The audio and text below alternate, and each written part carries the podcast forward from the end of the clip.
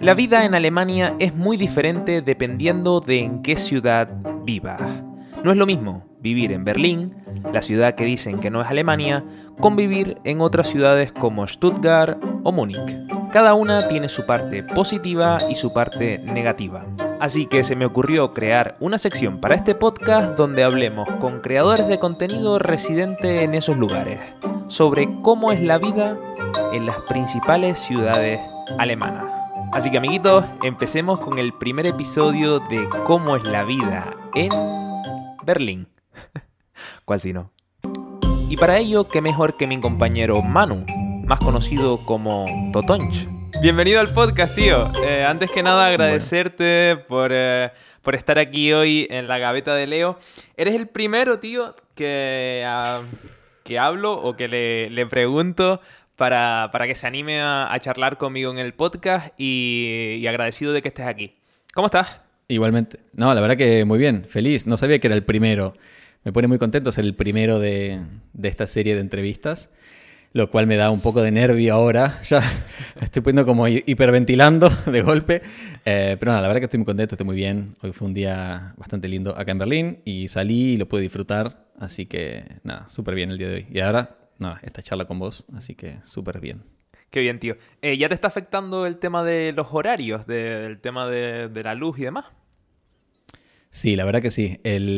¿Cuándo fue? Hace 2 semanas que cambiaron el horario y de golpe me estoy sintiendo cansado. De golpe llego a las 4:30 de la tarde y es como, che, me siento un poco mal, me siento un poco como triste, cansado, ¿qué me está pasando? Y me acuerdo de que cambió el horario y como que veo afuera y ya es de noche, a las 5 y alguito, ya se está haciendo de noche y sí, me está pegando fuerte. ¿A vos qué onda? Yo igual, tío. Y ahí, hace 2 días noté como un día súper raro. Es decir, me levanté por la mañana y dije, me noto raro, tío. No sé qué me pasa, no sé, ¿sabes? Como que súper triste.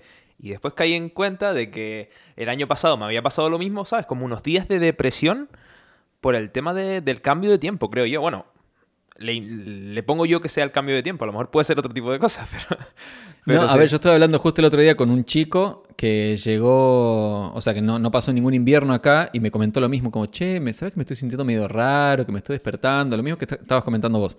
Uh-huh. Y sí, para mí es 100% el cambio de horario y de clima y de toda esta cuestión de que ya se viene el invierno, que te pega, sí. Sí, totalmente. Mira, te comento un poco. Como te dije antes, bienvenido al podcast, ¿no? Mi idea con esto es hacer una pequeña serie de entrevistas, bueno, no entrevistas, ¿vale? Porque no soy entrevistador, pero hacer unas charlas hablando con gente o creadores de contenido en las grandes ciudades de Alemania, ¿vale? Con el objetivo de la gente que nos esté escuchando y que se quiera venir a Alemania. Pues mucha gente me pregunta, Leo, ¿qué tal es la vida en Frankfurt? Leo, ¿qué tal es la vida en Berlín? Leo, ¿qué tal es la vida en Stuttgart? Bueno, Stuttgart te puedo decir algo, ¿no? Pero de resto no controlo. Entonces me gustaría tener como una impresión de creadores de contenido o de personas que vivan en esas ciudades y que me cuentes un poquito cómo es la vida en Berlín, ¿vale? Vamos a ir desgranando poco a poco. Esto no tiene ningún tipo de guión. Hay una serie de preguntas de gente que me escribió que vamos a intentar o vas a intentar resolverlas por tu parte y yo, bueno, voy a intentar dar mi opinión. Y de eso se trata básicamente la charla, ¿vale? Manu, perfecto. Antes que nada, preséntate un poco, en plan, cuéntanos muy rápido quién eres y qué haces en Berlín. Bueno, mi nombre es Manuel Soria, conocido como Totonch en las redes sociales. Soy fotógrafo, hago video, ese es mi trabajo. Actualmente estoy trabajando como freelance. Vivo en Alemania hace ya un poquito más de 5 años. Y acá en la ciudad de Berlín, desde que llegué, básicamente. Y bueno, también creo contenido en YouTube, en Instagram. YouTube es como mi plataforma principal, que es donde más tiempo estoy y más tiempo le dedico, porque editar un video toma muchísimo tiempo. Leo, vos sabrás. Y sí, eso. Soy eso. Fotógrafo, videógrafo argentino acá en Berlín. Viviendo en Berlín. ¿Cuánto llevas en Berlín? 5 años y unos meses. Agosto, septiembre, octubre, noviembre. Sí, 1 año es 5 años y 3 meses. Ok, perfecto. Cuéntanos muy rápidamente por qué te fuiste a Berlín. ¿O por qué elegiste Berlín? A ver, fue Decidí Alemania por el idioma, básicamente. Creo que soy la única persona que eligió Alemania por el idioma. Ya venía estudiando alemán cuando estaba en Argentina. Estudié alemán como por 3 años más o menos. Habré llegado a un B1, ponele una cosa así, a ese nivel. Y bueno, como yo tengo el pasaporte español, la decisión tal vez de venirme no fue tan difícil, digamos. No es que tuve que aplicar una visa, ni ahorrar dinero, ni hacer mucho papelerío. Entonces fue como, bueno, me voy por 6 meses a ver qué tal. No tenía, la verdad que hice todo lo que yo le digo a la gente que no haga, que es venirse sin ningún plan, sin saber el idioma. Bueno, yo sabía el idioma, sin nada. O sea, yo me fui y dije, bueno, me voy 6 meses a ver qué onda, y si me va bien, me va bien, y si me va mal, me va mal. Hice todo al revés de lo que ahora predico, digamos. Y bueno, la verdad es que vine por ese motivo, porque quería estar más rodeado de la cultura alemana, rodeado del idioma alemán principalmente. Y Berlín fue una casualidad, en realidad. Berlín no era el lugar a donde yo quería venir originalmente. Originalmente yo quería ir a Hamburgo, era como la ciudad que no conocía, nunca había ido, pero siempre que hablaba con alguien de Alemania me decían que en Hamburgo, en Hannover y esa zona del norte es donde hablan muy bien alemán, donde es como el más claro, el más Hochdeutsch, por así decirlo. Uh-huh. Entonces Hamburgo estaba en mi cabeza porque, bueno, es una ciudad un poquito más grande que Hannover. Pero una amiga alemana que se estaba quedando en mi casa en ese momento, allá en Buenos Aires, me dijo, no, mira, anda a Berlín, anda, no sé, 1 mes, 2 meses, lo que sea, porque va a ser verano, Berlín está buenísimo en verano, y la vas a pasar súper bien y después te vas a Hamburgo y ya haces tu vida. Bueno, bárbaro. Y nada, llegué a Berlín y no sé qué pasó, que la mente, el chip se me activó como, bueno, chango, estás acá en un lugar que no tenés nada, tenés ahorros, o te los comes a los ahorros y te volvés, o empezás a trabajar en algo y tenés dinero para sobrevivir. Y empecé en plan buscar trabajo. Y me puse así, tipo, todos los días mandar mails, buscar trabajo, y conseguí un trabajo y, bueno, me quedé fijo ahí en ese trabajo por 2 años. ¿De qué? Así ¿se puede decir? Trabajé como fotógrafo para la empresa Zalando. Zalando. Empresa, bueno, para los que no conocen, los que no son de Europa tal vez, es como decir el Amazon o el Mercado Libre de ropa, de indumentaria, ropa, todo lo que sea para vestir, venden ahí. Entonces yo era uno de los fotógrafos, que éramos varios, uno de los fotógrafos que hacía la foto de la modelo con las prendas, y teníamos que hacer por día entre 30 y 50 cambios distintos de ropa, de lunes a viernes, 8 horas por día, y nada, la verdad que estaba buenísimo el trabajo, la verdad. Esa fue tu primera experiencia laboral en Alemania, ¿no? Sí, no. A ver, no, porque tuve otro trabajito antes, pero okay. Fue 1 mes. Okay, o sea, okay. No lo cuento porque la verdad que... A ver, sí, iba como medio tiempo a una startup a editar videos. Okay. Y era todo en alemán y qué sé yo. Fue como pero 1 mes. Y la mitad de ese mes estaba ya teniendo las entrevistas con Zalando. Y bueno, ahí empecé a trabajar en Zalando. Así que Zalando sí fue como mi primer gran trabajo, donde formé vínculos, donde aprendí muchísimo de absolutamente todo. Sí.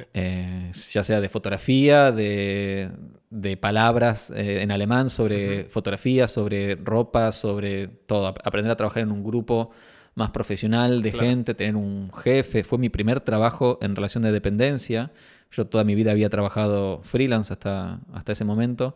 Así que nada, ese trabajo fue increíble. Y sí, fue mi primer trabajo que me abrió muchísimas puertas y me permitió, digamos, quedarme acá en Alemania durante 2 años y más, digamos. Qué bueno. Tú habías tenido experiencias laborales como freelance en Argentina, ¿no? O en España, porque yo sé que tú también tienes un pasado nuevo español, o tienes contactos en España. No, a ver, en Argentina sí, yo trabajé desde que tengo 20 años, no sé, desde que... Sí, ¿qué tienes ahora, mano? 21. Ahora tengo 36. 36. Que te trabajo como... Obviamente, cosas muy básicas al principio, pero bueno, después hice como más carrera freelance, ya trabajando para producciones más grandes, en video y cine principalmente. Uh-huh. Y no, en España no. ¿Sabes que no, nunca viví en España? De hecho, a España conocí en 2014, que vine de visita a Europa. Uh-huh. Tengo una hermana que está en España. Uh-huh. Así que bueno, fui a visitarla a ella. Ahora tiene hijos, así que ahora voy a visitar a mis sobrinos también. Y cuando vine en 2017 a Alemania, que mi objetivo era Alemania, mi avión llegó a Madrid y de ahí me fui a Barcelona, estuve 10 días y de ahí me vine para acá. Okay. Pero no, nunca he vivido en Barcelona. Okay. En Barcelona. Y mi hermana vive en Barcelona. Con respecto a Argentina, ¿qué diferencia notas en el tema laboral o en el tema de trabajos entre Alemania y Argentina? A ver, me es un poco complicado. Claro, porque no tienes un sesgo, ¿no? A ver, yo nunca trabajé en relación de dependencia en Argentina, así que no sé cómo es trabajar en una empresa en Argentina. Uh-huh. Y acá en Alemania no tengo mucha experiencia como freelance. Yo ahora recién hace un año que estoy como, dedicándome un poco más al freelanceo, pero me es difícil responder eso. Claro, claro, porque no tienes una comparación. Lo que yo sé, por lo que sé, por ejemplo, Alemania tiene muchos beneficios para el empleado, como por ejemplo las vacaciones. En Argentina vos tenés, creo que, porque me acuerdo por mi mamá, digamos que ella trabajaba un montón, o sea, full time, incluso horas extra, tiene un cargo dentro de su departamento alto, tenía 2 semanas de vacaciones. Y acá vos ya arrancás con 20 y tantos días hábiles, o sea, días laborales de vacaciones. Y si te enfermas en vacaciones, te devuelven esos días. Y si, por ejemplo, no tenés vacaciones, pero si supongamos que te enfermas un día, en tu día laboral normal, no tenés por qué explicar nada, solamente decís, che, no voy, estoy enfermo, y no vas, y podés no ir hasta 3 días, después ya tenés que presentar un certificado. Pero hay muchos beneficios para los empleados en cuanto a eso, por ejemplo, al tiempo libre, a cuidarse uno, a estar sano, a estar bien. Por lo menos esa es mi experiencia acá en Alemania y con otras personas que hablé sobre este tema. Y después, el tema de ámbito laboral, ya depende mucho de la empresa en Argentina y de la empresa acá. Zalando, donde yo trabajaba, es una empresa multinacional. O sea, no es multinacional. Hay muchas culturas dentro de la misma empresa. Multicultural. Sí, multicultural. Había 50% alemanes y el resto, el 50% restante, eran de todas partes del mundo. Entonces el idioma era principalmente el inglés. Había como otra cultura distinta tal vez a la de una empresa que es tal vez netamente alemana y todo en alemán. Así que sí, por eso. No puedo comparar mucho cómo era Argentina y cómo es acá. Claro, no, sí, yo ahí estoy de acuerdo completamente en el tema de las vacaciones, ¿no? De lo que es los días de descanso, cómo se respeta realmente cuándo es vacación, es decir, cuándo estás de vacaciones y cuándo estás trabajando. A mí, por ejemplo, me parece increíble, rollo, estás de vacaciones y no recibes un mensaje de tu jefe ni de tu compañero. Yo por lo menos he tenido esa experiencia y sé que, y Dairi también, mi pareja, lo mismo, que es como se respeta completamente tu tiempo de vacaciones. Y ahí luego llegas al trabajo y hay 20.000 rollos que resolver, ¿no? Pero en ese tiempo nunca te molestan, por así decirlo. A ver, depende del trabajo. Después me tocó trabajar en otra startup. En una startup, porque Zalando no es una startup. Me tocó trabajar en una startup y éramos muy pocos. Éramos creo que 5. Y la verdad que no fue una buena experiencia. No la pasé muy bien ahí. Mi jefe no era muy bueno. Era malo. Como jefe y... ¿Cómo? ¿Era muy malo o qué? No, tenía mucho estrés. No quiero decir que era una mala persona, porque en otros momentos después con el tiempo lo fui conociendo un poco más y la verdad que no era una mala persona, pero mucho estrés manejaba y hacía mucho esto del micromanagement, que te estaba encima y mirándote todo el tiempo y diciéndote estas cosas, yo las podría hacer más rápido, o si lo haces así lo podría hacer mejor.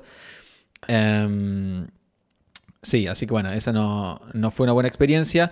Y él lo que hacía también es... Me mandaba mensajes fuera de horario laboral, horarios en vacaciones. Pero lo bueno es que le podías decir como... O yo en mi caso le pude decir como... Che, mira, ¿sabes qué? Antes de las 8 de la mañana no me escribás y después de las 8 de la noche tampoco me escribás. En vacaciones tampoco. Y como, ok, perdón. Como que medio cola de perro y digo, ok, listo. había que marcarle mucho los puntos a esta persona y bueno, lo aprendí, lo aprendí con el tiempo, la verdad, y con bastante esfuerzo. Yo creo que esta es una idea también bastante interesante, que es que cuando vienes a Alemania es importante, sobre todo para la gente que emigra a Alemania, que muchas veces emigramos o emigran de países porque creen que Alemania es mejor y en alguna parte tiene sentido, por lo menos el tema laboral, que es que muchas veces no luchamos por nuestros derechos porque venimos ya con la idea preconcebida de que, vale, es nuestro jefe, tenemos como que cuidar el trabajo, ¿no? Y hasta cierto punto, yo creo que a veces en los países, Latinoamérica, y te puedo también poner el ejemplo de Canarias, que el empleador o el jefe explota un poco a sus empleados, ¿no? Desde el punto de vista de explotar en este sentido. Y nos callamos porque creemos que... Porque, bueno, vamos a cuidar el trabajo, porque el trabajo escasea. Pero como aquí en Alemania no tienes ese problema, pues bueno, es importante también llegar, ¿no? Y poner los puntos sobre las íes y decir, vale que soy inmigrante, vale que soy nuevo aquí, pero tampoco te me subas a la espalda, ¿no? Sí, claro, a mí lo que me pasaba es que, a ver, yo de ese trabajo tenía ganas de dejarlo desde el día 1, literal, no quería saber nada con ese trabajo, pero bueno, situación COVID, que no tenía trabajo, que no había trabajo, y como bueno, me salió esto y lo tomé porque lo necesitaba tomar. Uh-huh. Yo quise renunciar al mes 6, o sea, antes de que se me termine el periodo de prueba, dije, no, la verdad que no quiero nada más con este lugar, y de hecho presenté mi carta de renuncia y no me la tomó.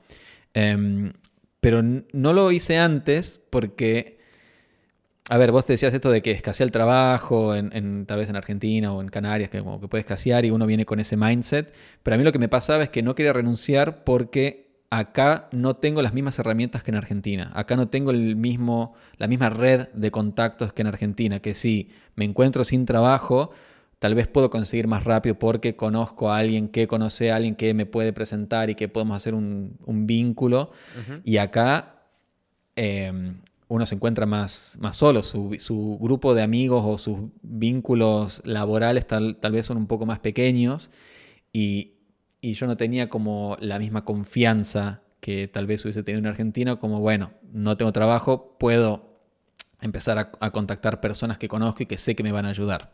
Claro. O por lo menos así lo veía yo y así fue mi experiencia. Bueno, y al final con este trabajo, ya para cerrar un poco con este trabajo, no renuncié porque me convenció de que no renuncie, lo cual yo debía haber dicho, no, ¿sabes qué? Me voy igual, no me importa lo que vos quieras, me voy igual, porque... Después me di cuenta de que a él le iba a costar mucho más caro contratar a alguien nuevo que sepa hacer todo el laburo bien que estaba haciendo yo y no me quería dejar ir y yo no entendía eso. Yo pensé como, me valora a mí por lo que soy yo, pero no, después me di cuenta de que no, me valora a mí por lo que soy yo, pero porque le cuesta mucho menos que contratar a uno nuevo y que va a perder más tiempo, qué sé yo. Cuestión de que al final, nada, renuncié... No, hice un arreglo distinto, empecé a trabajar menos horas y desde mi casa. Uh-huh. Y después ya medio que el fin era inminente porque ya me redujo de 30 horas semanales a 6 horas semanales. Y 6 horas semanales no hace nada. O sea, entre que prendés la computadora, almorzás y apagás la computadora ya pasaron 4. Como la verdad que... Total. Sí, no, ya era un chiste al final ese trabajo. Yeah. Total. Ok, antes de pasar al tema Berlín, coméntame tu experiencia como freelance en Alemania. Como fotógrafo freelance. Bueno, no sé si lo recomiendas, sino ¿tienes buenas impresiones? ¿Crees que es más difícil que en otros países? Obviamente, claro, no tienes tu red de contactos, pero... Claro. ¿Pero hay más cantidad de trabajo o también a nivel lo que es legislativo y demás es más complicado? Sí, bueno, a ver... A ver, para empezar a trabajar, por lo menos en Alemania, como freelance es muy fácil. O sea, uno se registra ante el Finanzamt, que es el fisco de acá, y no cuesta nada. O sea, vos no tenés que pagar nada al gobierno para poder empezar a trabajar. O sea, vos te registrás y podés empezar a emitir factura, trabajar, ganar dinero... no como en otros lugares que tenés que pagar una mensualidad, como en España, por ejemplo, o en Argentina también vos tenés que pagar facturas o no. Acá no. Obviamente tenés ciertos límites que no te tenés que pasar si no querés pagar, pero bueno, es muy poco dinero. O sea, son 9.400, 9.600 euros por año es el límite del impuesto a las ganancias. Si te pasás de ese límite, ya tenés que empezar a pagar impuesto a las ganancias. Pero vos como freelance por tu trabajo, vos podés cobrar el primer año hasta 22.000 y del segundo, digamos, desde el segundo en adelante hasta 55.000 creo. Y no sé si lo subieron, habría que investigar. Okay. Pero en cuanto a eso, Alemania está bueno porque no tenés mucha traba para empezar a trabajar. En cuanto al trabajo como freelance, en mi caso lo que es fotografía y video, obviamente como todo freelance uno tiene que salir a buscar el trabajo, uno tiene que promocionarse de alguna forma, empezar a mandar mails, empezar a hacer contactos con gente y bueno, cuando aparece un cliente ese tal vez trae otro y el boca en boca funciona bastante bien, acá también. Pero algo que me llamó la atención de acá de Alemania es que la gente no te regatea tanto el precio. Si vos decís, che, mira, te voy a hacer fotos a tu evento, te cuesta 320 euros y te dicen sí o no. No es como, no, pero sabés que tengo un tío que hace fotos y me lo puede hacer por 200. ¿Qué te parece si hacemos 250? No, la verdad que no me pasó de que me hagan ese tipo de historias o de que me traten de regatear el precio o directamente me dicen honestamente, che, mira, no me alcanza y me justifican el por qué. Mirá, porque justo esto, no sé, tengo que hacer, es una remera que solamente hacemos 100 impresiones y si yo vendo todas las remeras, mi profit, mi ganancia va a ser de tanto y no quiero invertir más de tanto porcentaje. Como que me dan la explicación y es como, ah, ok, entiendo. Y yo ahí decido, como, ah, che, la verdad que sí o no. Pero la mayoría de las veces, casi todas, o aceptan o no aceptan el presupuesto que les pasé. Lo cual a mí me gusta. A mí por lo menos me quita como ese estrés de tener que andar regateando un precio. Porque también lo que pasa acá es que, bueno, justo ahora no, pero no hay tanta inflación. No hay la misma inflación que hay en Argentina tal vez, que es como del, no sé, 100%, 60% por año, es una locura. Y acá no, acá no sé de cuánto será, del 10% ahora con el tema de la guerra y toda la historia. Así que como que están más acostumbrados a que haya una franja de precios que están dispuestos a pagar y que la gente tal vez no se venda tan barato o se regale tanto, a menos que sean, no sé, estudiantes de primer año que, bueno, necesitan tener experiencia, pero como que aceptan el precio que un profesional les pasa. Claro, claro. O sea que, no, yo por esa parte también lo veo súper bien. El tema de, creo que se promueve bastante, ¿no? Lo que es el freelance o lo que es el trabajo autónomo, ¿no? Es decir, que la gente cree cosas, es fácil, no es como en España, por ejemplo. Lo que tú dijiste, ¿no? Que tienes que, nada más, el primer año ya tienes que estar pagando una cuota de autónomo de no sé cuántos y pico euros. Increíble. Sí, igual, a ver, obviamente uno quiere crecer, uno quiere ganar cada vez más dinero, tener más clientes o tener menos clientes y cobrarles más caros porque son proyectos más grandes. Y ahí es donde empieza la parte complicada de los impuestos. Cuando vos ya te pasás a esa otra categoría que decía que empezás a cobrar más de esos límites, ahí ya los impuestos te los empiezan a cobrar y te cobran bastante de impuestos. Actualmente no sé cuánto es, eso lo tienen que consultar ustedes con los que están escuchando, viendo, con un contador, con Steuerberater. Pero los impuestos son bastantes acá en Alemania. Okay. Bueno, pasamos ya a la segunda parte de la charla. Empezamos a hablar de Berlín. Vamos. Empezamos hablando de Berlín. Antes que nada, la gente que está viendo el episodio tanto en formato podcast como en YouTube, recuerden de seguir a Manu en el canal, ¿vale? Totonch, YouTube. Manu. Aparece acá abajo. Sí. Vida en Berlín. ¿Cómo es la vida en Berlín? A ver, como no viví en ningún otro lugar fuera de Berlín, no sé, no puedo comparar mucho con otras ciudades, pero, a ver, Berlín es una ciudad muy ecléctica, pasan muchas cosas al mismo tiempo en toda la ciudad, son como varias ciudades dentro de la misma ciudad. De hecho, Berlín es un poco eso. Eran distintos pueblos que estaban más o menos cerca y bueno, la ciudad fue creciendo y se lo fueron comiendo a todos los pueblos y es una ciudad enorme ahora. Entonces vos vas recorriendo la ciudad y y notás la diferencia de estar en Kreuzberg y de estar en Schöneberg, por ejemplo, que son dos barrios que están más o menos cerca. Sumado eso el muro, la Segunda Guerra Mundial, un montón de cosas pasaron acá que hacen que esta ciudad sea maravillosa por un montón de aspectos y que esté llena de vida. Así que es una ciudad donde creo, sí, nunca te vas a aburrir, siempre va a haber algo para hacer acá. Uh-huh. Así que bueno, gracias por ver este video. Eso fue todo por hoy. Estuvo buena. Esa es Berlín en un nutshell. Manu, para alguien que está en Latinoamérica, que creo que es la mayoría de la gente que nos está escuchando, y se quiere venir a Alemania, pros uh-huh. de vivir en Berlín y contras de vivir en Berlín.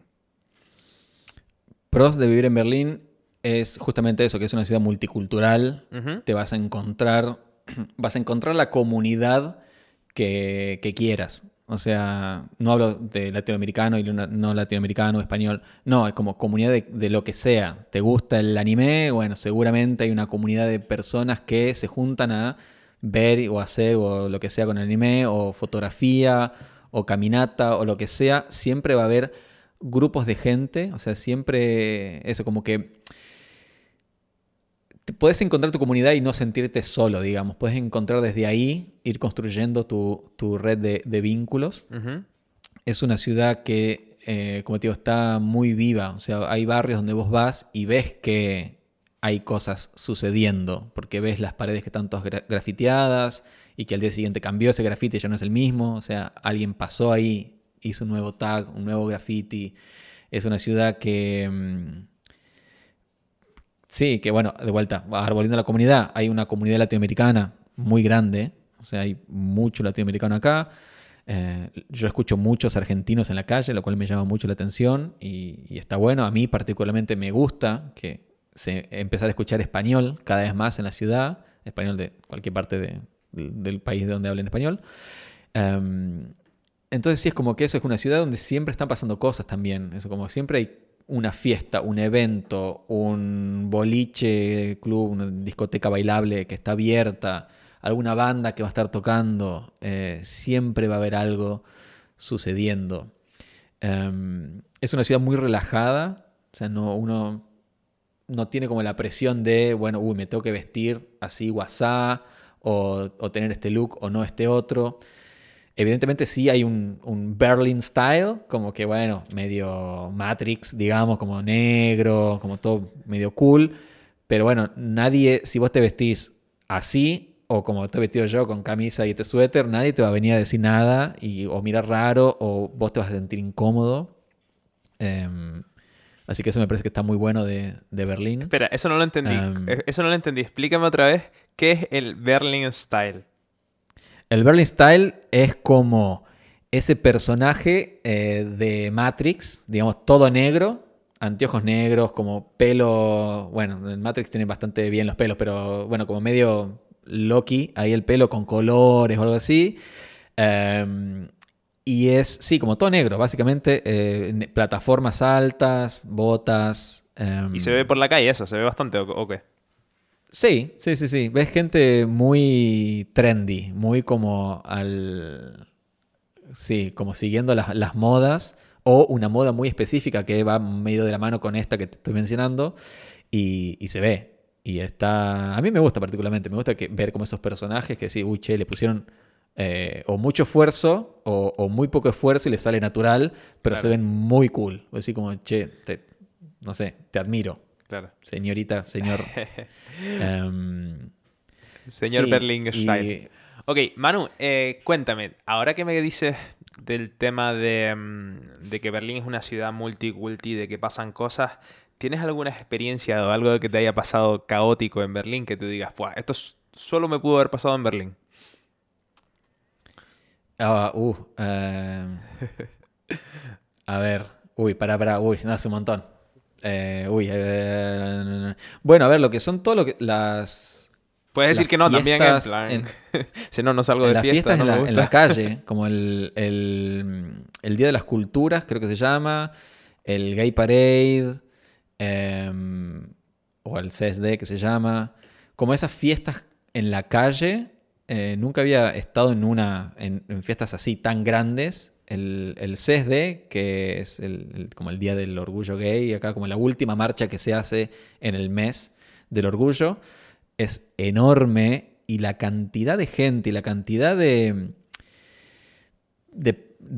fetiches y de personalidades y de personas y de personajes que uno ve en ese evento fue como wow. O sea, nunca había visto a ese nivel, ¿no? De liberación, de que la gente nada, puede expresarse 100% lo que como es y como quiere mostrarse. Y eso, si bien en Argentina o en Chile, por ejemplo, fui a marchas del orgullo gay, en particular esta de acá, sí me llamó mucho la atención eso, de que sea como las que he ido, pero plus, como que más, como claro, un poco extravagante todo así. Y sí, no sé si no me acuerdo algo loco así. Si te acuerdas, pero durante el podcast la paras y la cuentas, sí, ¿vale? Y ahora, si me viene, te la tiro. Y ahora, contras de vivir en Berlín. Algo que tú dices, ¡fuah! Odio de Berlín. A ver, no sé si odio, pero por ejemplo, una contra que para mí es una contra. Como te comenté al principio, mi objetivo era venir a Alemania para estar rodeado de alemanes, de aprender más de la cultura alemana, de aprender alemán. En Berlín no es el mejor lugar para hacerlo. O sea, como te digo, es una ciudad multicultural, hay alemanes obviamente, pero no es al nivel de que uno vive en, no sé, tal vez en Stuttgart, por ejemplo. De hecho, bueno, se dice que Berlín no es Alemania, Berlín es como su pequeña islita ahí. Entonces, acá cuando vos hablas alemán, no en todos los lugares, obviamente, pero en muchos lugares vos hablas alemán, te escuchan que tenés un acento y te hablan en inglés. O sea, te responden, no sé, la cajera de algún lugar, o te responden en inglés. Y empieza esta lucha, ¿no? De que yo te hablo en alemán, vos me respondes en inglés, yo entiendo lo que me estás diciendo, pero yo te respondo en alemán y vos entendés lo que yo te estoy diciendo, pero me respondes en inglés, y hasta que uno cede y cambiamos al inglés o cambiamos al alemán. Los dos terminan hablando argentino, en plan. Los dos terminan hablando. Ah, pero vos también hablabas español y de golpe estamos hablando de español porque era de España y hace 5 meses acá. Son cosas que pasan. Y entonces esto, si vos querés venir a Berlín esperando encontrarte con Alemania, te va a ser un poco difícil. Claro. Hay sus espacios, están sus lugares para como 100% Alemania, digamos, pero es más difícil. Es más difícil. Yo tengo la misma impresión, sobre todo por mis pacientes, cuando le pregunto las ciudades, es decir, cuando le pregunto sobre las ciudades, sobre Berlín y demás, me dicen, no, Berlín es súper sucio, Berlín, el tema de la gente, es muy distante, muy... Y yo fui este año, hace 20 años, yo fui este año, perdón, y no me gustó, tío. Diría, no es una ciudad en la que viviría... Creo que ni de coño, vamos. Porque me pareció muy loca, tío. Y me pareció sucia. Me pareció loca. Me pareció que había muchos trenes a diferentes niveles. Y yo decía, pero ¿cómo va a haber un tren a la mitad del edificio? Sí, sí. A ver, yo lo veo de fuera y ahora me gusta. Sí. Pero en ese momento cuando llegué dije, ¿qué es esto? Increíble. Y luego sí es verdad que me pareció súper bonita. Yo que la corrí cuando la media maratón, me pareció súper bonita y emblemática. Sí. Sí, a ver, Berlín, como te digo, son varias ciudades, varios pueblitos en un mismo lugar. O sea, vos tenés Kreuzberg, Neukölln, que pueden ser barrios bastante sucios, bastante, como te digo, trashis, todo como grafiteado, gente loca. Pero después te vas a Charlottenburg y es literal otro país, es otra ciudad. Es todo como más ordenado, más limpio, la gente se viste bien, o bien, se viste como más... No hay gente tan rara en la calle, tal vez. Claro. Entonces sí, es como... depende cómo también te la muestran a Berlín. Porque si te muestran solamente Neukölln y Kreuzberg o Friedrichshain, y te va a parecer una ciudad súper intensa. Pero si de golpe te vas a Zehlendorf, Charlottenburg, Schöneberg, es otra Berlín totalmente distinta. De hecho, cuando yo llegué acá a Berlín, viví en Neukölln, en el barrio este que es medio trashy, y estuve 7 meses ahí, o 6 meses, y me quería ir, literal. Digo, no, yo no puedo vivir en no puedo vivir acá, es imposible. Es imposible que viva en esta locura y en este caos y en esta suciedad y en esta mugre y en esta gente toda loca. No puedo, me vuelvo a Argentina. O sea, literal, estaba así. Y después con el tiempo fui descubriendo que existían estos otros barrios y que... Porque para mí en ese momento cuando llegué, Alemania entera, o sea, Europa, todo, era mi barrio. Era lo que conocía. Era Neukölln y era todo eso que te comenté antes. Pero en el momento en que empecé a descubrir y ampliar mi círculo donde me movía, fueron apareciendo estos otros barrios como Schöneberg, Charlottenburg, que no digo que sean fantásticos ni nada, ¿no? Pero son distintos a lo que yo conocía. Y fue como, ok, hay otra cosa, hay otro... O sea, Berlín es mucho más que esto, que mi calle Mainzer Strasse 20. Hay más que eso. Y bueno, y eso puede ser una contra tal vez de Berlín. Si vos viniste 5 días de vacaciones o 3 días de vacaciones y conociste solamente eso, claro, te va a parecer nada, feo y sucio y trashy. Claro. Yo creo que esta idea acabas de ejemplificarla perfecto sobre una idea que yo tenía, que es que a mí me pasó lo mismo que a ti, pero al contrario. Es decir, yo llegué y llegué a un pueblo alemán. Entonces... Claro. Yo creía que Alemania era ese pueblo. Y creo que... Y aparte de que, claro, el tema de que llegas, el estrés, todo es nuevo, el alemán, el trabajo, todos son nervios. Entonces ya de por sí creo que focalizas más en que Alemania es solo eso. Y si tienes una mala experiencia, Alemania es una mierda, ¿sabes? Y no es así realmente. Cuando abres tu campo y miras a otras ciudades o viajas un poco dentro de Alemania, te das cuenta que hay mucho más, ¿no? Totalmente. Mientras hablaba estaba tratando de pensar en esto que me decías de algo loco que me pasó y no me puedo acordar, así que más adelante te lo diré, así que mantengamos a la gente ahí expectante de que algo va a aparecer, pero más adelante. Perfecto. Si quieres vamos a empezar a leer algunas preguntitas o algo que nos dejaron por aquí la gente en la comunidad de YouTube. Me comentan diferencias entre Stuttgart y Berlín. Calidad de vida, gente, ambiente, hablan más inglés o menos inglés, oportunidades y, por supuesto, salario. Vale. Más pregunto todo, básicamente. Sí, no. Hagamos... Mira, a ver, yo antes que nada... ¿Cuánto inglés puedes hablar ahí en Stuttgart? Sí. Espérate que ahora mismo se cortó. Vale. Quiero dejar claro una cosa a la gente cuando le digo pueden dejar preguntas o comenten cosas. Chicos... vayan un poco a lo macro, ¿vale? En el sentido de nosotros no tenemos las preguntas absolutas de todos los tipos de profesiones ni de todos los tipos de ejemplos, ¿sabes? Sino en plan, cuando digo preguntas quiero que se entienda rollo macro, rollo qué opinas o de la cultura o cuál es tu opinión de cualquier otro tipo de cosa que sea más un poco general, ¿vale? Esto, ya, corto.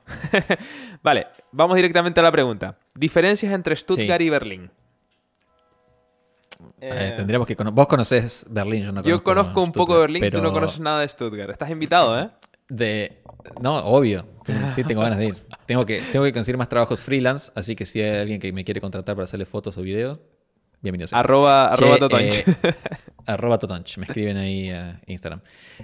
Con respecto al inglés, ¿cuánto inglés podés llegar a hablar en Stuttgart?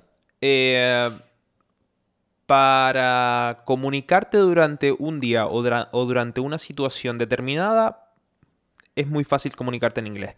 Para vivir en Stuttgart solo con inglés es imposible.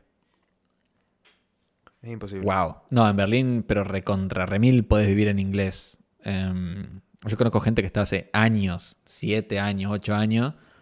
Hablan alemán, lo que uno puede aprender en la calle en 7 años, de bueno, pedir algo, pero no pueden mantener una conversación en Alemania gancho, y se mueven en un mundo totalmente en inglés. Trabajan en inglés, tienen amigos de otros países o alemanes que hablan inglés y se mueven en barrios donde normalmente te puedes manejar con inglés o con el básico alemán de una cerveza y por favor, gracias. A ver, esto que no se entienda de que vengan a Berlín si no saben hablar alemán. No, aprendan alemán de todas formas, sí o sí, claro, pero podés vivir una vida en inglés acá. Claro.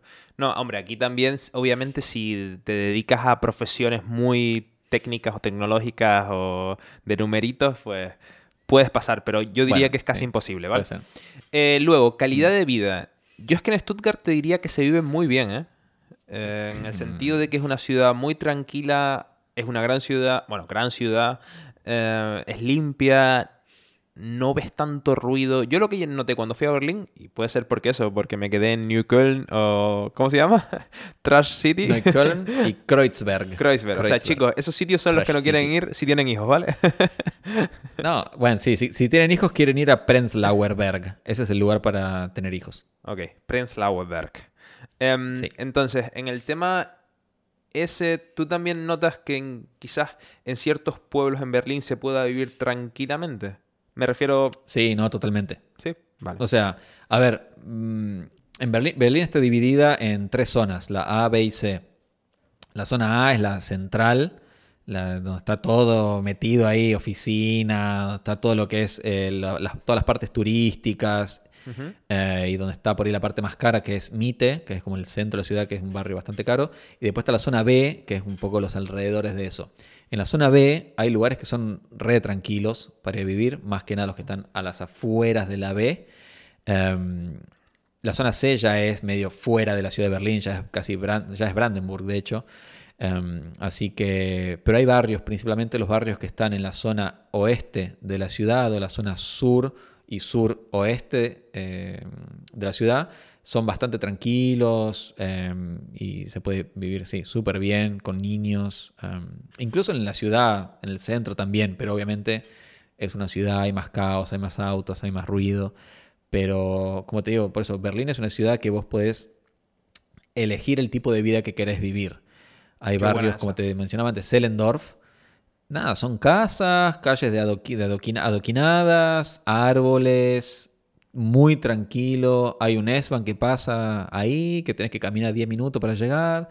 Y son muy, muy tranquilos. Y después tenés, como no sé, Kreuzberg de vuelta o Friedrichshain, que son un caos, porque están en el medio de la ciudad. Así que por eso en Berlín podés elegir el tipo de vida que quieras. Claro. Siguiente pregunta o siguiente comentario. Albert nos comenta, precio de las rentas. Bueno, ya que entramos en el problema número 1 de Alemania, sí. El alquiler. Sí. Qué loco, ¿no? Que sea el tema número 1 de... ¿Tú cuánto estás pagando de alquiler? El problema número... creo que 800 y algo. La verdad que no sé muy bien. O sea, tú con tu pareja o tú solo. Sí, los dos. Los dos. O sea, los dos y con gastos incluidos. O 900... No, creo que 930. O 800. Pero 930. ¿Cuánto? No lo sé muy bien porque... ¿Cuánto es decir? ¿Es grande tu apartamento?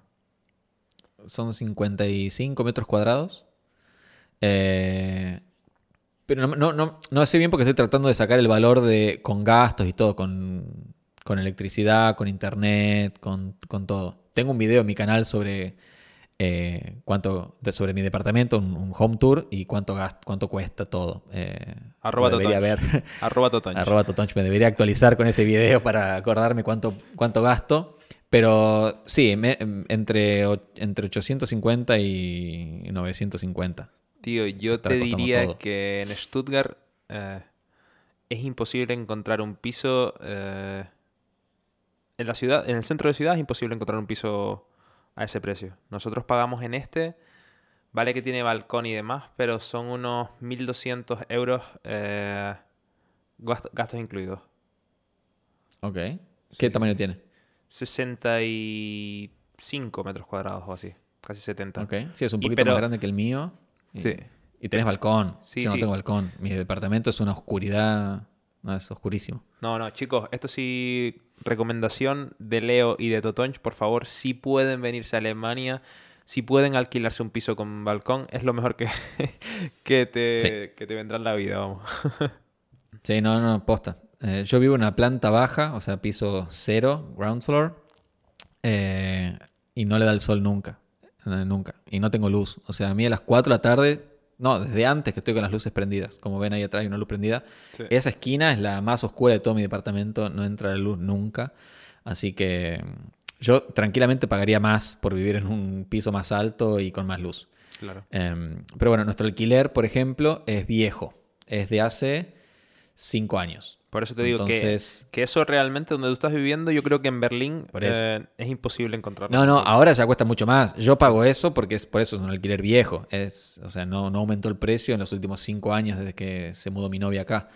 Pero sí, si querés vivir en... yo no vivo en el centro de la ciudad. Si querés vivir ahí, bueno, ya sí, te cuesta 1.200 para arriba. Sí, no, los alquileres... Si tuviese que calcular un precio en alquiler, calcularía desde 1.200, como en tu caso, para arriba. Totalmente. Por 60 y tantos metros cuadrados. Sí. Siguiente pregunta. Jesús Cáceres nos comenta. ¿Es súper difícil conseguir apartamento para un estudiante? Puah. A ver, hay una respuesta en... Si lo podés pagar, bueno, dice, sí. Sí, te diría que casi imposible. O sea, si tenés el dinero para pagar un departamento... Siendo estudiante, si podés pagar 1.200 euros por mes, dale. Obvio que es fácil, pero no es... Sí, un departamento no es fácil. Tienes que demostrar mucho papel ahí. Vale, sí. Vamos a pasar con las preguntas que hay por Instagram, que había un par de ellas también. ¿Qué tal, Manu? ¿Cómo te lo vas pasando? Bien, estaba pensando en la cosa loca que me pasó en Berlín. Por eso estaba medio calladito. Si quieres comentar algo mientras busco las preguntas, ¿vale? Creas contenido en YouTube. Ahora estás haciendo directos los lunes. Ahora estoy haciendo directos los lunes. ¿Qué hablas de tus directos? Está buenísimo. Y varias cosas. Hice 4. Uno fue una entrevista a vos. O sea, así que es un poco lo mismo de esto, pero al revés. Después el de ayer fue reaccionando a TikToks sobre Alemania. La verdad que estuvo bueno. Nunca había hecho unas reacciones a nada. Así que estuvo bastante interesante. Y está muy bueno el tema de los vivos. Te da como mucha cancha para esto, para hablar y para conectar cosas y estar atento al chat. Y la gente está como ahí. Está muy bueno. Me gustó mucho. La verdad que todos los lunes a las 8 horas de la noche Alemania, vivo. Qué bueno, tío. Qué bueno. Videl nos dice, ¿por qué coño me rechazan para todos los pisos? Pues, ¿qué te digo? Que eso es complicado. Videl, amigo. A ver, yo estuve buscando por muchísimo tiempo y conseguí que era el que ya tenía mi novia de antes. O sea, no conseguimos, básicamente. Y fue medio difícil conseguir incluso que ya teníamos, como que mi novia ya estaba, era parte del contrato, pero como la que subarrendaba un cuarto. Okay. Es difícil, es muy difícil conseguir un departamento. Sí. Siguiente, ¿dónde recomiendas hospedar los primeros días? Esta es buena, A ver, mucha gente... A ver, rebobinemos. El problema más grande que tiene la gente cuando llega al comienzo, si nunca vivieron en Alemania, es sacar el Anmeldung, el empadronamiento en la ciudad. Hay hostels que si vos te quedás, por ejemplo, 3 meses en el hostel, te permiten hacer el Anmeldung. Hay, algún amigo tal vez que conozcas te puede hospedar en ese lugar y que te permita hacer el Anmeldung. Yo le recomendaría que si no tienen absolutamente nada, o sea, no tienen ningún lugar, ningún amigo, nada para llegar y estar los primeros días, váyanse a un hostel y aprovechen ese tiempo para buscar un cuarto, no, ni siquiera un departamento, para buscar un cuarto en un departamento. Uh-huh. El 85% de los mails que reciban de las aplicaciones van a ser scams, van a ser chantas que van a querer pedirles como mándame el dinero y yo te mando la llave y que justo no estoy en Alemania, tuve que viajar a Grecia por un trabajo... literal, un amigo mío chileno llegó hace poquito y todos los mails que envía, el 85% son todas estafas. ¿En serio? Así que, sí. Acá en Berlín, él llegó acá, no sé cómo será en otras ciudades. Claro. Pero yo particularmente haría eso, iría a un hostel o a un Airbnb y me pondría de cabeza a buscar un piso en un piso o un departamento, una habitación o un departamento ya a largo plazo o a lo más largo plazo que se pueda. ¿Y en qué zona recomiendas para alguien? Yo opino lo mismo, total. Sí, buscar sobre todo eso, VG o... Uh-huh. Buscar en el sentido de VG mit Anmeldung o algo así por internet, sí. ¿No? VG mit Anmeldung Berlín. Eso. Y ya como un poco en zonas más específicas, ¿cuál es la zona que tú dirías para alguien que se muda directamente a Berlín como la zona principiante, rollo, que no se va a frustrar ni va a volverse loco? Yo diría Moabit, Wedding. Okay. Sí, son dos buenos puntos de comienzo porque son residenciales, pero también de poquito ahora se están como gentrificando y están como abriéndose bares, algunos restaurantes. Están muy cerca de la ciudad, del centro de la ciudad. Y yo diría que es un buen punto de partida Moabit y Wedding. Sí. Ok. Siguiente, Mikey nos dice... Y son económicos también. Trabajos para quienes solo hablan español. Justo me preguntaron esa. Me llegó un mensaje de un chico. Acabo de llegar, no hablo inglés, no hablo alemán. ¿Qué trabajo sin hablar puedo hacer? Bueno, a ver, no me estás dando muchas opciones. Taller de mímica. Sí. Es difícil. Yo le dije, mirá, o sea, lo que yo le recomendé fue, conseguirte trabajo de repartidor de comida, que la verdad que se consigue dentro de todo fácil, uh-huh. La paga está bastante bien, pero tenés que hablar un mínimo de inglés porque tu jefe te tiene que decir, tenés que ir a buscar un pedido o tenés que hacer esto o algo, reuniones de trabajo, o hablar con un cliente o hablar con un restaurante. Y me dijo, no, este chico no puedo. No, es muy básico mi inglés. Y como, Y ahí se me limitó, ya no sé. O sea, si tan básico, si no sabes nada de inglés y nada de alemán. Es una locura, tío. Yo lo veo una locura. Cosas. Yo lo veo realmente venir a sufrir. Es decir, hacer eso y venirte a Alemania, a no ser que lo que hablamos en tu charla cuando hablamos el otro día, que es rollo que te vengas a Alemania o que emigres por necesidad pura y dura, como claro. Por ejemplo en Ucrania ahora mismo. Pero si no, tío. Intenta mejorar tu alemán o tu inglés por lo menos para ir y no morirte de sufrimiento. Sí, porque los trabajos que puedes conseguir... De hecho, una amiga mía estaba trabajando de eso cuando llegó. Era creo que en Zara, la tienda de ropa. Uh-huh. Y era ir a las 5 de la mañana, a 6 de la mañana y desempaquetar las bolsas con la ropa y plancharlas ahí con el vapor ese, uh-huh. Y colgarlas. Okay. 4 horas de eso. Una cosa así. O trabajar en el fondo de una cocina lavando copas, que también se puede. Pero bueno, como son trabajos muy, muy básicos, digamos, que no sé si puedes vivir una vida como más o menos normal, digamos, normal para uno, ¿no? Con el estándar de vida que uno tenía. Muy limitado, realmente. La verdad que es medio complicado. Y yo, sinceramente, no es por menospreciar este tipo de trabajos, ¿no?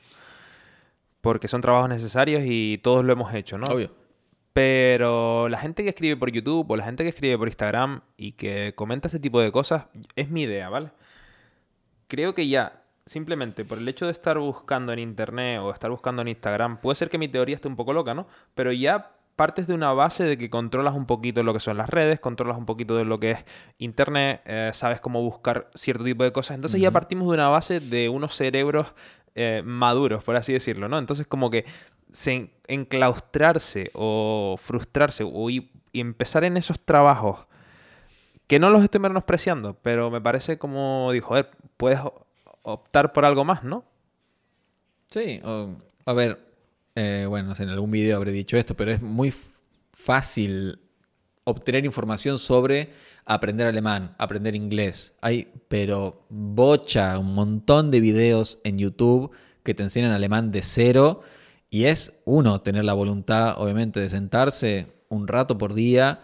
Y lo básico de inglés, aplicaciones como Duolingo, Babel, todas esas. Total. Son opciones gratuitas para por lo menos manejarte un poco. Sí. En lo que está haciendo caca en el baño, te sentás 20 minutos ahí, haces un par de ejercicios, qué sé yo. Total. Como poder se puede, uno tiene que tener la voluntad de hacerlo también. Total. Manu, para ir acabando, ¿qué tan difícil es? ¿Qué tan difícil es hacer amigos alemanes? Recién empezando. Ya tienes el mate ya. A ver, ¿cómo sigue? ¿Qué estás bebiendo? Te estás echando un roncito. Vodka. No, porque si no... Sí, ya estamos, ¿qué? Son las 7 de la tarde. Bueno, hay que levantar acá el invierno alemán. Claro, no, que tú estás en Berlín, ¿no? Que los martes también se sale de fiesta, ¿no? Todos los días. Todos los días. O sea, yo voy ahí ahora mismo y... Ahora mismo, hasta ahora, a las 7:15 y puedo entrar a un garito de fiesta rollo a muerte. La verdad que nunca hice eso, pero puede ser que sí. No sé si ahora debe haber una fiesta techno en este momento. Una rave, hasta ahora, una rave. Pero puede ser, sí. Hay que averiguar. Seguramente algo haya. Sí. ¿Qué tan difícil es hacer amigos alemanes? Bueno, yo creo que esta pregunta se va un poco de Berlín, pero vamos a meterla ahí, venga. ¿Tienes amigos alemanes? Es la pregunta. No. Vale. Así nomás. No, vale. Directamente no. A ver, depende mucho de uno y de los círculos donde uno se mueva. Yo particularmente, y depende también de la personalidad de uno. Yo no he podido hacer vínculos con alemanes acá en Alemania, pero no porque los alemanes sean mala onda y no quieran ser mis amigos, digamos, o conectarse conmigo. Sucedió de que me terminé conectando más con latinoamericanos, digamos. Uh-huh. Pero es encontrar... A ver, primero, el idioma es algo fundamental para ser amigos alemanes y necesitas saber un poco de alemán porque se van a juntar con vos y también van a hablar en inglés, pero cuando ya se suma más gente, ya de golpe van a empezar a hablar en alemán y vos tenés que estar a la altura de poder entender lo que está sucediendo. Pero sí, es eso, es ir a los lugares donde se mueven los alemanes. Y acá los alemanes son muy del hobby o de hacer deporte. Entonces, bueno, te sumás al hobby de, no sé, escalada, hacen mucho. Entonces te vas a hacer escalada y de golpe empezás a conocer alemanes, con suerte. Sí, tío, yo opino lo mismo. Yo opino lo mismo, a mí me pasa igual, sobre todo por la barrera del idioma. Y no solo por la barrera del idioma, ¿no? Porque a veces...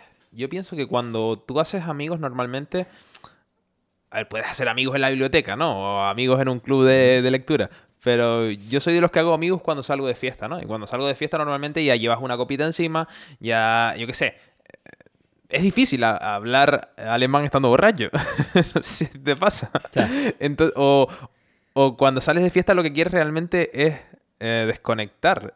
Y yo no puedo desconectar hablando alemán, ¿sabes lo que te digo? Tengo que estar, mi cabeza tiene que estar 100% o todo el rato trabajando, ¿no?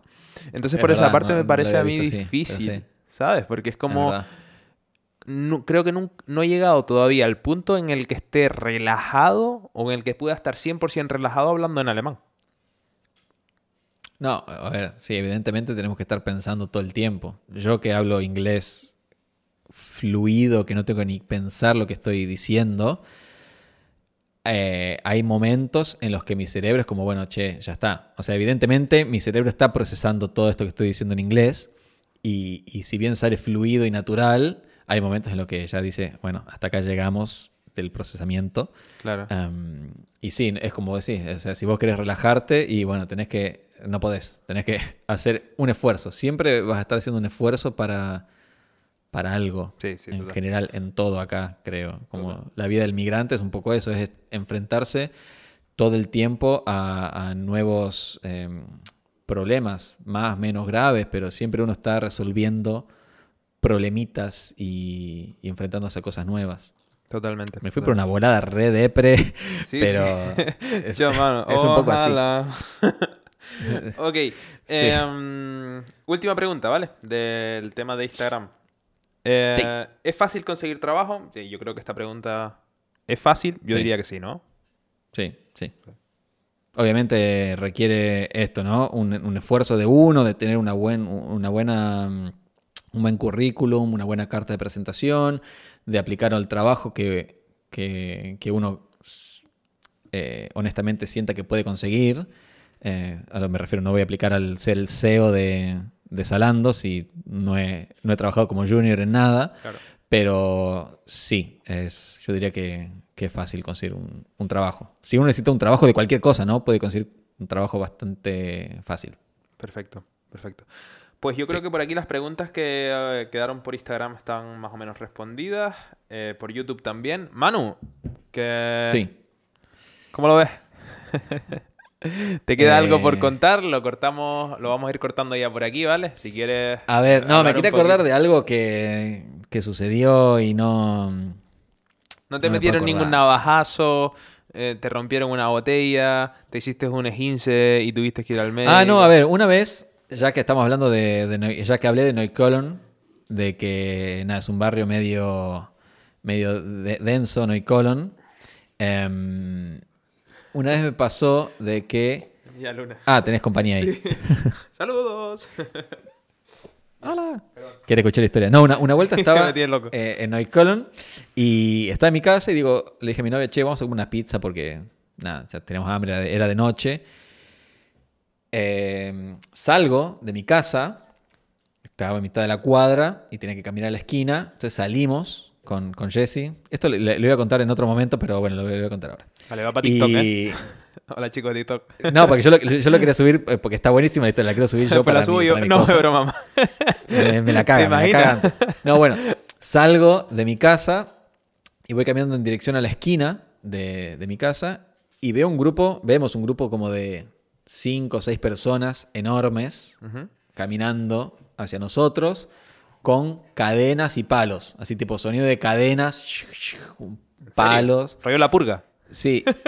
¿Cómo? Como La Purga. Bueno, sí. Sonaba la sirena. No, y venían para acá y nosotros como que nos quedamos medio así, nos movimos un costado y pasaron estos 6 tipos gigantes con cadenas, todos como hiperventilados, como... Y yo como, uy. Nos quedamos así, pasaron y dijimos, ¿qué onda? Seguimos caminando hacia la esquina. Llegamos a la esquina y todo el mundo estaba viendo hacia un lugar. Y nosotros como, ¿qué pasó allá? Y empezamos a caminar en dirección de la pizzería, que era el lugar donde todo el mundo estaba mirando. Y llegamos a la esquina y todo el mundo estaba mirando a un lugar específico, que era un lugar de doner al otro lado de la esquina. Y un tipo dice, no, que fueron como 2 disparos, no sé qué. Yo como, ¿qué? ¿En serio? ¿2 disparos? No, ¿qué? ¿Acá? Y como nos quedamos así medio, ¿qué pasó? Y nada, nos fuimos a la pizzería, nos sentamos a comer ahí, viendo para la ventana, y vemos que empiezan a pasar autos de policía así, ¿viste? Como que pasan con las sirenas, yendo y viniendo por una avenida de doble mano, yendo así, policías caminando, y yo... ¿Qué pasó acá?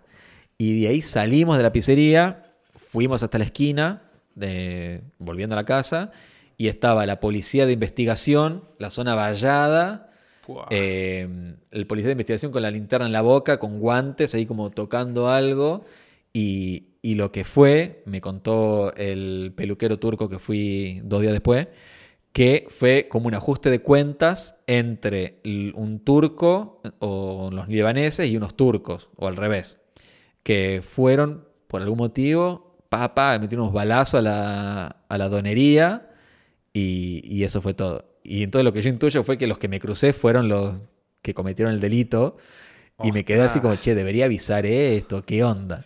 Pero bueno, en Neukölln, en ese barrio, están... la mayoría de las mafias turcas ahí, que de hecho hacen como allanamientos en ese barrio. Y ¿cómo allanamientos?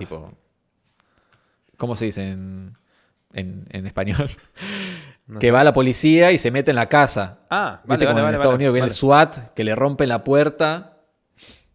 Ok. Eso. Y tengo otra historia buenísima, pero esta me la voy a reservar para mí. Venga. Tiene que ver también con entrar así de golpe a casas. @Totonch. Sí, me siguen por ahí, ya algún día la contaré. Amigo, gracias por estar en el podcast, por haber participado en esta charlita que hemos hablado sobre la vida en Berlín. Espero que a la gente que haya estado por ahí le haya servido, le haya aclarado las dudas. Y stay tuned, que se vienen cositas. Sí. Sí. La próxima nos vemos en Berlín, ¿vale? Sí, nos vemos acá cuando quieras. Vienen, se quedan acá en casa, en ese sillón. Así que sí, bienvenidos todos ustedes también que están viendo, cuando quieran venir a Berlín, me escriben, me mandan un mensajito ahí por Instagram o me ven los videos en YouTube y ahí sacan un poquito de información sobre esta hermosa y ecléctica y loca ciudad. Perfecto. Gracias, amigo. Que vaya todo bien. Gracias. Chao. Chao. Chao.